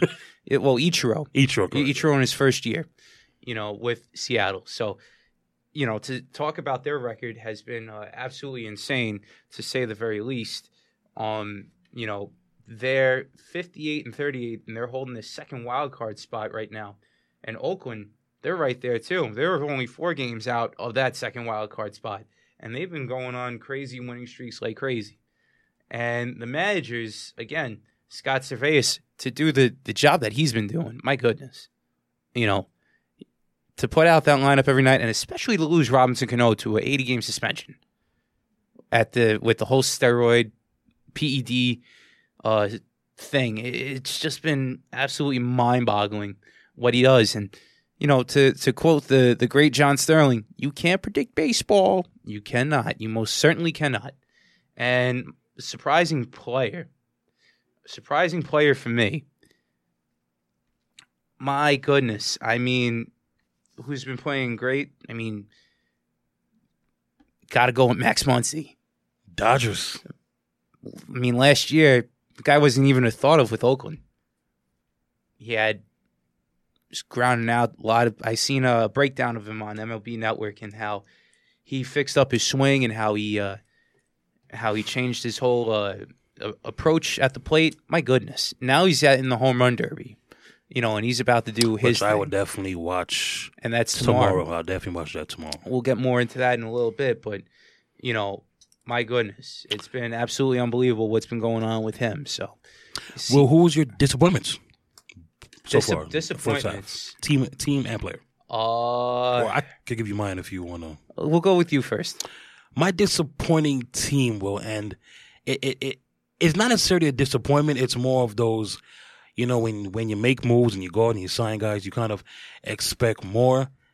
Anaheim, Los Angeles Angels of Anaheim. They're always spending money. when they spend money and they make trades and obviously Shohei Ohtani and all this type of stuff, you know, well, Houston we know is going they're going to be good, great for a long time. Right. Well, I think the second team in the West everybody thought was going to be Anaheim. You just said two other teams not named, Anaheim. right?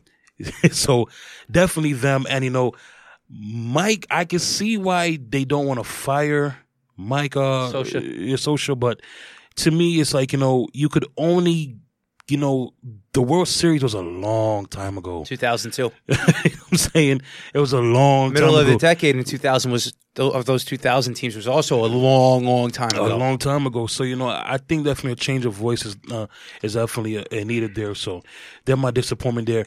My disappointing player, and well, I went to your neck of the woods for the surprising player so far. I got to go to my neck of the woods for disappointing a player. I understand he's hurt, but this is an ongoing thing with Yo. Yoenis is Cespedes. I understand he's hurt, so I'm gonna preface my comment by saying that first. But he's not around. He's doing his own thing. He's training elsewhere. You know, when guys are hurt, they're showing up to BP to train to get this Right. and that. And it's like when a franchise has invested millions, 126 of them Mhm. in you, I think you owe that franchise your everything. Mhm. And Will, I understand he's hurt again, but he's given us nothing in terms of off the field. And you know what I'm saying? And and I think, you know, you the, the Mets had to resign him. You know, you got him, you made the World Series, the half season you got him. In the full season he was there. You made the uh, playoffs again. So of course you had to give him the money. But well, I'm I don't want to break any news here, you know what I'm saying? But if the Mets would have traded him in the off season, I won't be mad at all Be- because no, I, well, I honestly don't think he's that hurt where he can't play. Well, I just think he says, you know what? I have 126 million in the bank. my team is 39 and 54. What am I playing? Right. Right. And I think that's the an attitude that he has, and we don't need that type of guy here. So he's definitely my. Again, I know he's hurt, but he's my disappointment, player wise. Breaking news: Yankees option Clint, Clint Frazier to AAA. Scranton Wilkes-Barre. So looks like he's going to go back in. That's something that's he's been uh, uh, up and down. So. he well that's that's on management really Right. and the, he, that's not his fault per Right, se. right, he's a great talent. But my disappointments disappointing team. There's a lot of teams to talk about here. I mean we could go on with the white sox with the trades that they made trying to get younger and trying to get all these best prospects and everything like that. But you, you talk about toronto another team that just let go that still has to deal with troy tulowitzki and they they still have all, all those pieces and everything like that over there. Uh, but I'm going to go one step further, and I'm going to say the Baltimore Orioles. They have the worst record in all of the league, and not only that, but they're paying an exuberant amount of money to guys like Chris Davis, Adam Jones, Manny Machado is their only best player out there right now, and their pitching situation has been absolutely atrocious to say the very least. And Buck Showalter is still a manager there. So that goes to show you what's what's been. It's crazy to see a manager like that of his caliber wasting away in Baltimore in, in, a, in a totally bad situation where they spent a lot of money. They spent a lot of money on the on on these guys, you know, and they haven't been producing. So, you know, something's got to happen with them. They got to get at least a couple pitching prospects back. They got to get younger scouting department over there has got to do something, but something's got to give. And Baltimore is my disappointing team because there's no way that when you're spending that amount of money on players like that, they should have more wins than where they are right now. Baltimore's issue, Will, is they invested millions in Davis, millions in Machado, millions in Jones. They did not invest millions in their pitching. And to me, that's a problem. They've had a good bullpen arms. They've traded some. They've released some. Yeah. Some have left. But, Right. you know, they had that big three. And then you had Schoop and Hardy was there. Wieters was there. And, you know, Tim Beckham too, another guy that they Tim traded Beckham, for. they traded right, and you know, to me, you know, they just didn't get the pitchers, you know, and and and you know, well, we've seen it time and time again. If you know, Houston, Altuve is a star, Correa is a star, Bregman is on the verge, so on and so forth. hmm There's teams that okay, you have stars, and you know, but well, look what the Astros did. They won the championship. hmm What did they upgrade, Will? Pitching. Bingo. Starting pitching because that's what you win with. That's Timely what you hitting win and, with. and great pitching. Yu Darvish, game seven of the World Series, bombed, stunk up the joint. Right. That just proved there that pitching. And the Orioles, when they when they were competing with the Yankees and the Blue Jays and the Sox a few years ago, that was an opportunity to make trades. That was an opportunity to sign guys, you know, to that staff, to that pen. They feared to do so. And now, will they have to trade Machado to get something for him? They're gonna have to. They won't get a lot because, you know, Machado isn't guaranteed to resign with that team that they trade him to. Right. Adam Jones, a free agent, he's the same thing. Mhm. They're going to trade him. You know, Davis, that contract is untradeable, Mm-hmm. so he's not going uh, uh, anywhere. But well, I definitely uh, agree. They're the worst team in baseball for a reason, Yes.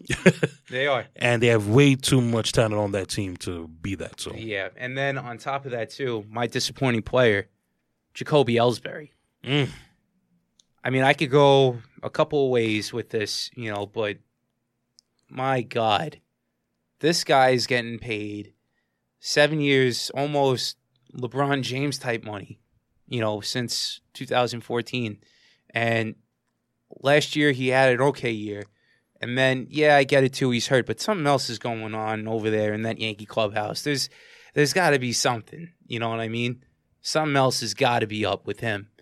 You could talk about injuries all you want. Yeah, you can't predict injuries. I, you know, I really wish Jacoby the best up in the Bronx, but you know, my goodness, you know, there's you, you're getting paid X amount of money, you know, and he has, and he's not even in Boone's plans at all or anything like that. Something's got to give with this guy.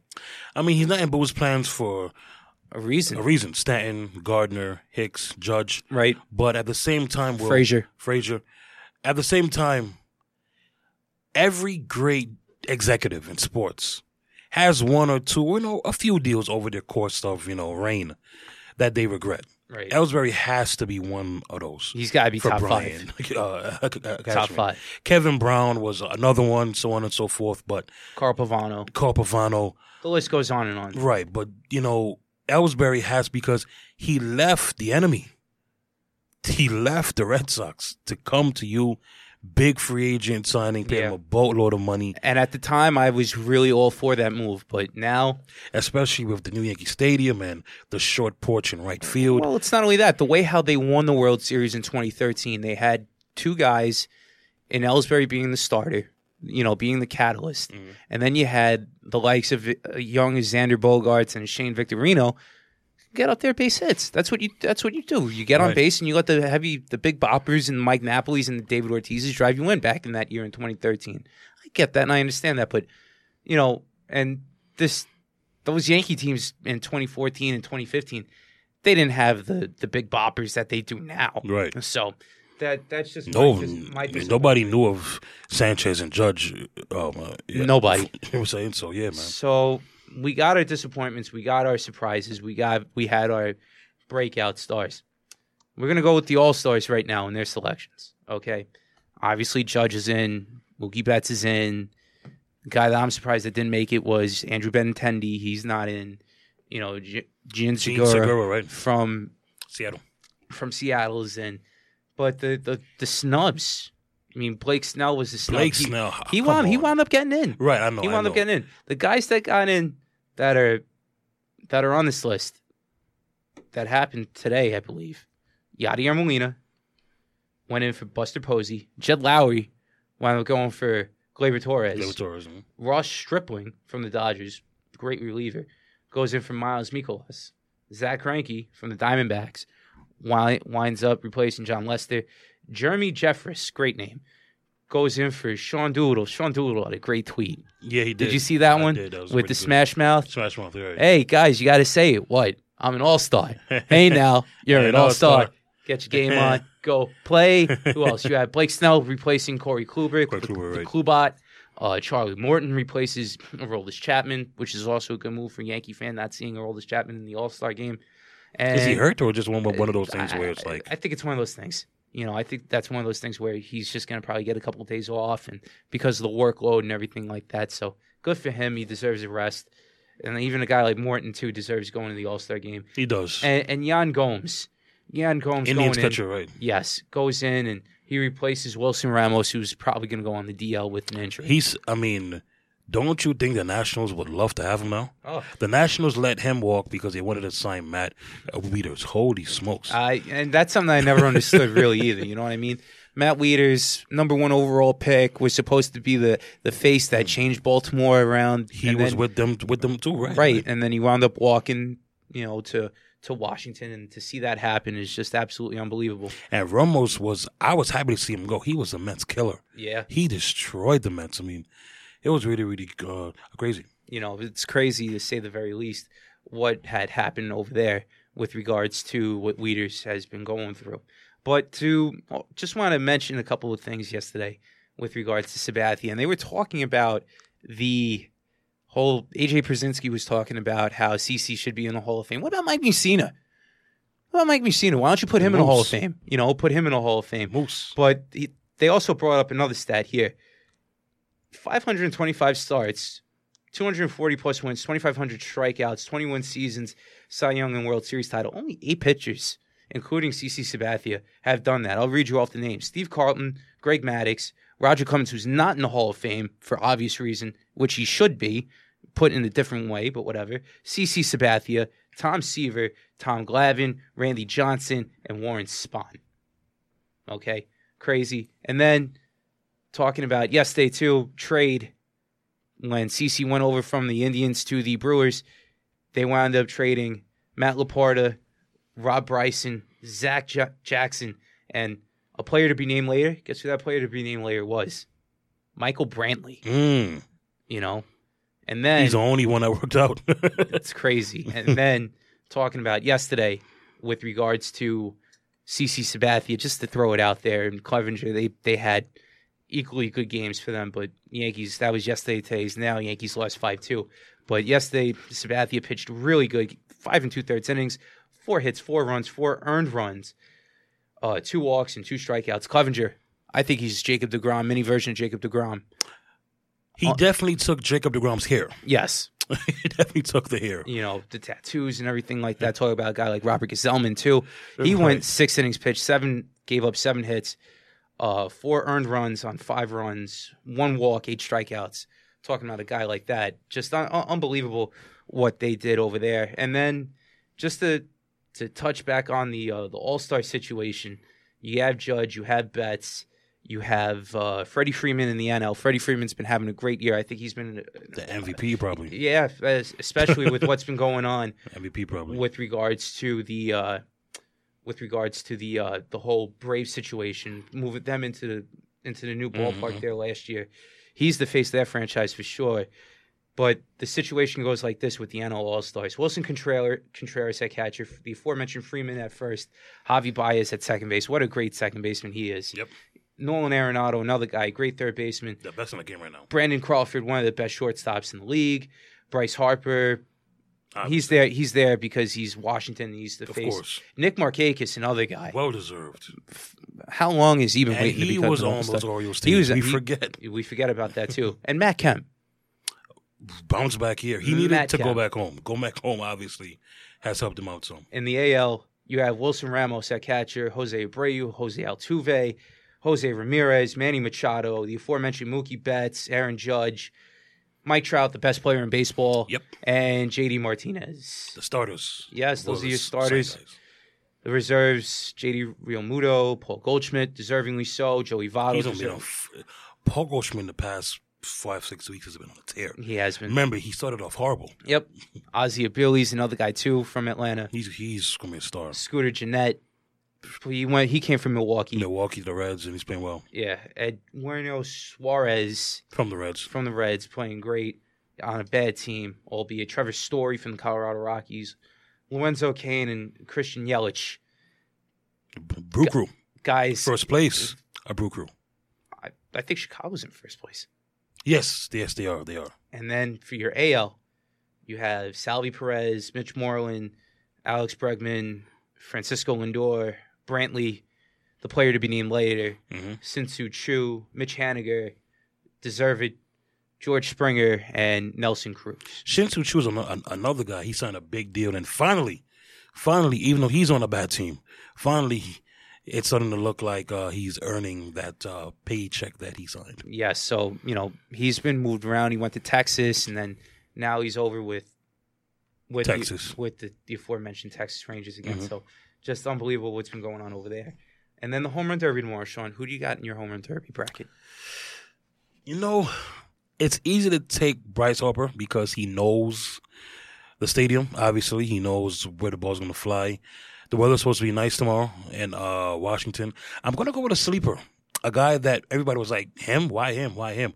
He's been on fire the past couple weeks, and I think he's going to continue it into tomorrow. Alex Bregman. Really, Alex Bregman. Alex Bregman. Alex Bregman. Oh, I'm going. man. Well, the last time I predicted a sleeper, who was it? Well, France. bingo. France. So I'm going to predict Alex Bregman is going to shock some uh, people. Well, Alex Bregman, if he was on another team, would probably be the best or second best player on that team. He's he's overshadowed by four guys uh, on that team. Well, well, well, well, three for a fact, but he's overshadowed by Springer, Altuve, Correa, obviously, Yeah. and then it's him. So you know, I think he's going to shock some uh, people tomorrow. I think tomorrow it's going to be a redemption story right now. I'm going to go with Kyle Schwarber. Mm. I think Schwarber's going to hit some bombs. He hit some bombs. I He's think if, if when when when I seen him play at the 2015 NLCS in Game One, I remember one home run in particular he hit. He hit it all the way to center field, home run apple at Citi Field, and it was a cold night at Citi Field too. I was like, me and my friend were like, did he really just hit that ball that far? you know, like it was. No, I think it was to the bullpens. Yeah, it was to the bullpens. It was to the bullpens by the Shea Bridge, and we're looking and we're like, where where is this ball going landing? You know, like Right. he has that that power. I think if he if he could connect to a ball, I think he'll definitely win out. Uh, I think guys like Alex Bregman are gonna look look at it and say, you know what, you know they they're looking to save it for the second half run for their respective ball clubs. Schwarber could as well, and he has an injury history. So you know what I'm saying, but that's a very, a very, a very good um pick. Uh, Schwarber there. He he's gonna hit some moon shots. Like he is built like an ox. He's gonna hit some some shots. Talking about shots, well, not to get off uh, uh the the subject here, but you mentioned the bullpen and you know what I'm saying um uh, Shea Bridge, the farthest home run I've seen. Do you remember the name former Cincinnati Red Adam Dunn? Yes, Adam Dunn, we know, is former football player, 6'5", about 240, 250. Man's man. Yeah. He walks in the room, you're like, oh, who's that? yeah. Adam Dunn will hit a ball at Citi Field that passed Shea Bridge on the fly. That is hard to do, Will. Only only Judge and Giancarlo Stanton, I think, could could do that. The but okay, ball passed the bridge. Well, I'm sure you could eh, look it up, Will. It it flew over the bridge and it was still ascending, not descending, ascending. I think it measured at like 498. It it it it barely missed five. And I mean, you know, and and you know, as we know, Citi Field is huge. Even though they brought in the fences, it's it's still it's- huge. It's still big. But um, it's funny that you say, you know, Schwarber. It just made me think of Adam just Dunn. watching watching that ball. Like, is it is it is it still going up? Holy smokes! You So- talk about long home runs, and I'll I'll just leave this right here. I was at Subway Series last year. Went to three out of the four games, and the first game that they were they were playing at Citi Field, Aaron Judge comes up and he hits a three run bomb. I remember. I'm talking to my cousins and my uncle, and all I of a sudden, remember. I'm like, I'm looking at Judge, and I hear the ball come off of Judge's bat, and I'm like, where is this ball going to land? And it wound up landing in the third deck. I'm like, that's the longest home run I've ever seen in my life. I remember that Aaron Judge put himself on the scene with that with that bomb. I remember I was uh, I was at home uh, watching the game. Gary Cohen in SNY for the Mets does a great job. He's I'm- awesome. I'm a big Gary Cohen fan. Gary, if you're listening, we gotta have you on the show. We need, pretty, every, pretty, we need pretty everybody. please. Pretty, we pretty need please. everybody. But Gary Cohen's home run calls, and it's out of here. Will, I have never heard him say it's out of here that fast. It's almost like the instant he hit it, it was like, is this going to land in Astoria or is this going to land in Flushing? I mean, I know they play in uh, yeah, Flushing, but in, in LaGuardia. what part of Queens is it? I mean, Yeah. he, well, I think it reminds me of um the former Texas Ranger, the last year of Yankee uh Josh stadium, Hamilton. Josh Hamilton. Mike Berman was doing the play by play. Chris Berman? Chris Berman, sorry, was doing the play by play. Josh Hamilton hit a ball so far. Chris Berman said he hit that one to Pelham. Yeah. he hit that one to Pelham. And Aaron Judge hit that one to parts of Queens that I didn't even know existed. Well, so that's so that's a very, very good good point. I didn't know that part of Queens even was even there, bro. Sean, final thoughts. Yes. Final thoughts for what you what you've seen so far this week. World Cup is over. I'm sad. Um, but you know, again, just to wrap that up, congrats again to France. You know, well, um, it's gonna it's, well, it's gonna be a very odd sports week. We have to wait till Friday for any type of sport or any type of sport that we care about. Just Yeah. saying the honest, Yeah. the honest the truth. But you know what? Hopefully, the All Star festivities go well. Mhm. It'll be very interesting to see what trades could happen. Yeah. These when GMs talk and make phone calls. So, you know, I'm pretty sure by next week we'll have a you know major baseball story to you know, talk about and Yeah. or break. Oh yeah.